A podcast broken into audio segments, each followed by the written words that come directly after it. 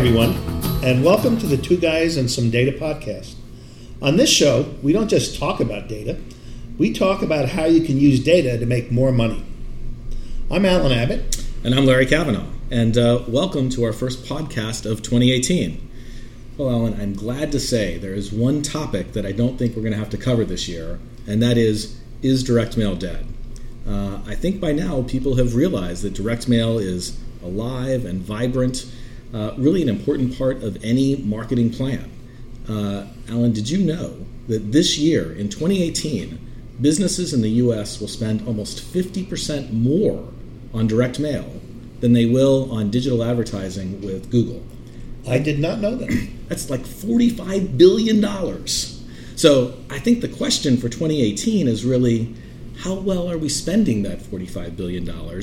Are there some ways that direct mail, uh, that, that we can use technology to help spend direct mail more effectively in 2018? That's a great question, and I think the answer is obviously yes. We have, uh, in my opinion, not even begun to tap the potential uh, in direct mail. And was thinking about an analogy between direct mail and video content. And if you think about the history of video content, uh, back in the old days of broadcast media, you know, the average person had, you know, three channels if you grew up where Larry grew up. Uh, two. Uh, two, okay. And seven channels if you grew up near New York City, as I did. And if you wanted to watch Bonanza, you had to be in front of the television Sunday night at 9 o'clock. Then it morphed and became 40 or 50 channels and then hundreds of channels. And now streaming video content, which is available on demand whenever you want it, uh, makes for an almost infinite number of opportunities in video content. Uh, the bad news is most direct marketers are still back in that uh, broadcast media days of three to seven channels and mailing hundreds of thousands or millions of the same catalog to a group of people uh, rather than using personalization and a lot of the technology that is available. And we should be doing better than that. Uh, so, Larry, what do you think of that analogy? That makes a lot of sense to me. I mean, you know, as you point out, most direct mail is still sent in bulk, you know, at the same time to a large audience. I mean, that analogy really resonates. Uh, now, for broadcast TV, that, that strategy of providing sort of the same thing at the same time to everyone, I mean, did work in its day. You got to give it that. Uh, you know, I can certainly remember on Saturday nights uh, with my brothers and sisters watching uh, The Love Boat, followed by Fantasy Island. Not so sure about this Bonanza stuff. Uh, but that worked for me until I got my car keys and my driver's license and found other things to do on Saturday night.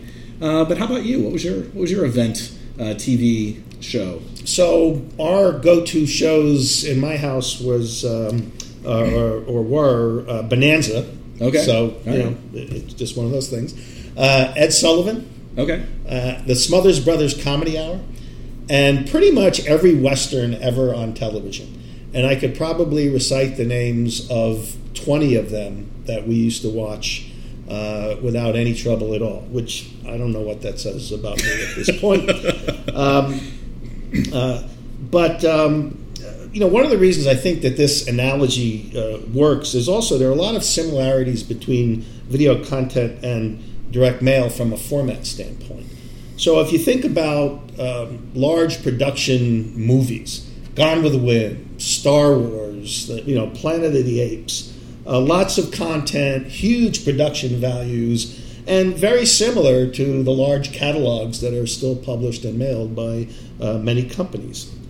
And then you have weekly television shows, which have a moderate amount of content, and they you know continue to run week after week, and that's sort of analogous to a direct mail package series, where you know you send out you know a piece of direct mail you know now, and another one in a week, and another one in three weeks, and you might even think of the short YouTube videos as similar to postcards.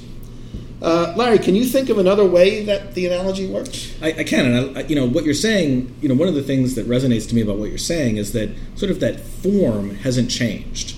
You know, you've got catalog like movie, you've got series of direct mail, like uh, like TV show series. You know, the format stayed the same, but if you look at sort of what's changed in video content today versus you know the uh, the old days, uh, there's a tremendous amount of variety in video content today. You know, with the explosion of channels, you've got shows now that are, you know, they're still in that same format, but they're super targeted. You know, uh, think about things like, you know, Ice Road Truckers, or I'm sure one of your favorites, Say Yes to the Dress, uh, or uh, Portlandia, uh, one of my favorites. Uh, you know, these are like super niche shows that never would have worked in the days of broadcast TV but have you know really loyal followings today and, and can work in today's world. So while direct, you know, in the direct mail world today, you can actually do something like that. I mean, digital printing today absolutely allows for the kind of explosion of variety that we've seen in video content. You know, you can have you know uh, an incredible different number of different versions of postcards or trifolds or or even catalogs. Alan, I think we've spoken in the past on this broadcast about how some grocery stores today uh, are printing, you know, the sale flyers that they've always printed, you know, the 16-page flyers, but they're actually uh, putting different products into different flyers so that two people who live next door to each other might get, uh, you know, incredible variety. You know, one is going to get a flyer that has the products that speak to them, and the other is going to get uh, a flyer that has products that speak to them. They're not going to get the same flyer uh, like they would have, you know, 20 or 30 years ago uh, they're going to get the kind of variety that video content now offers today. Uh, I think you're right on, though. Most of direct mail is still stuck in that past where there's no variety and like everybody gets the same thing.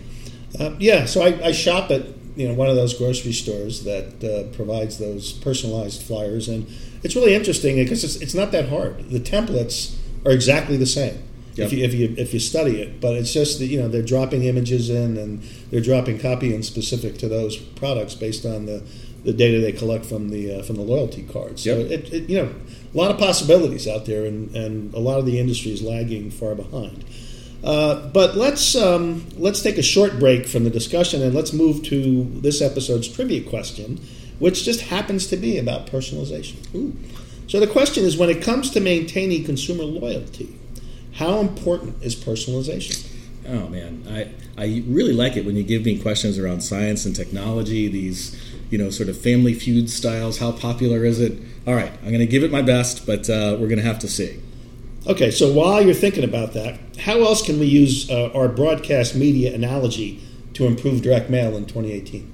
All right, well, let me get out of that trivia question and switch gears here. So, uh, you know, another big difference uh, if you think about how video content uh, appears today, is how people consume it. You know, as we've already talked about in the old days, you know, whether it was Bonanza or whether it was the Love Boat, uh, you had to be in one spot at the right time in order to see that show. Well, streaming content and DVRs have completely blown up that, that sort of old paradigm. Uh, now consumers uh, can choose when they want to watch a show, and people watch shows at the time that's convenient for them. Now, most direct mail is still sent out in these big batches that all go out at the same time. You know, we know that uh, many of the people receiving that direct piece of direct mail, they're getting it at the wrong time. They're not in the market right now. It's not the right time for them to get that piece. Uh, but you know, we still do it that way. But it doesn't have to be that way. Uh, consumers are leaving all kinds of clues for us to let us know when is actually the right time to send a piece of direct mail you know, one of the things that Navistone, uh, our data science team, has uncovered is that uh, when visitors visit a particular website, we can break them into five different clusters based on where they are on their path to purchase. We see a big difference in response rate between people who are in the cluster that's closest to buy and people who are in the cluster who are really just beginning to uh, shop around. There's a there's a huge opportunity for direct mail to pay attention to that kind of signal and really time direct mail that's sent out so that it's hitting people at the time then uh, at the time when they're actually ready to consume that piece of direct mail. All right, Alan, have we have we beaten this thing to death, or uh, is there something else to talk about on it? No, I think there's definitely one other thing to discuss here, and, and that is the topic of personalization. Uh, so, as you said, you know, streaming video has changed broadcast media forever, and there are an infinite number of channels available whether you want to watch you know bullfighting from Spain or a documentary a documentary about grasshoppers in Malaysia, you can likely find it uh, uh, online. And since I often stay in an Airbnb uh, here in Cincinnati that doesn't have a television, I've had uh, ample opportunity to explore streaming video, especially on Netflix. So, um, because of that variety of content that's available, you know, play, uh, uh, Hulu and Netflix and Amazon and others now actually recommend shows for you based on what you've watched previously. And I think Hulu has taken it a step further. They, they're now airing new commercials with Anna Kendrick where they're talking about you know uh, a TV a series of TV shows or a TV station just for Anna. Hmm. And they've you know they've taken it that far. And direct mail has the same opportunity. Uh, you know, digital presses and sophisticated image and copy storage systems allow us to individualize direct mail content any way we want to. And you know what's holding us back there is only our imagination. The technology is available. Uh, and intent data from website visits provides a really excellent opportunity to send personalized messages to a consumer uh, and sort of walk them through the um, uh, the purchase cycle and then hit them hard when they're ready to buy. And again, the only thing stopping us is that we, we haven't thought about this enough. We haven't spent enough time. We're so busy worrying about what next week's email is going to be uh, that you know we're not thinking about how we can use this new technology to just do a better job. Uh, and you know, it's just really our imaginations, and there are some great imaginations in this industry.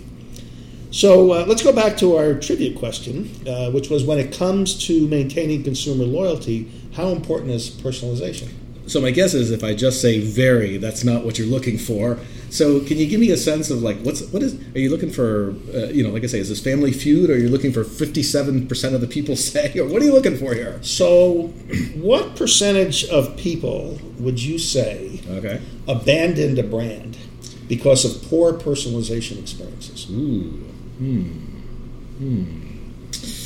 Uh, all right, I'm going to take a total shot here and say 60%. Uh, okay, that's that's actually a little higher. Okay. Um, uh, so, according to a recent study by Accenture on the topic of hyper relevant customer experience, yeah. which sounds like something that Accenture would do a study on, yeah. Uh, four out of ten consumers switched companies in 2017 due to poorly executed personalization. Oh, so I was saying sixty percent, like over the entire life of the brand in a single, in a single year, year, in a single year, forty yeah, percent, yes. and the cost wow. of those defections five hundred. I'm sorry, seven hundred and fifty six billion dollars. Wow. So this is this is serious stuff here, and you know, to, just to summarize a little bit. Uh, granted that the technology required uh, to uh, to, to, make this analogy between broadcast and, and direct mail happen has has only been developed in the last four to five years. A lot of the stuff that we've been talking about was not available seven, eight, ten years ago. Uh, it has been available for four to five years. So you know we have the ability to get out there and personalize and individualize messaging for consumers. Uh, through really any uh, uh type of direct mail, whether it's a catalog or a postcard, uh, or a traditional you know envelope piece. And again, we just have to think about it more and get out there and, and do it. So uh, let's get going. Very good. No, I think you're right. We're this is a this is a renaissance period. This is a uh, a time when how we use direct mail is about to switch and shift in the same way broadcast TV has morphed into this world of you know hyper variety and um, on you know on demand uh, video. So I'm you know, I'm excited. I think the next 10 years in direct mail are going to be very interesting. So uh, that'll do it for, uh, for this episode of Two Guys and Some Data.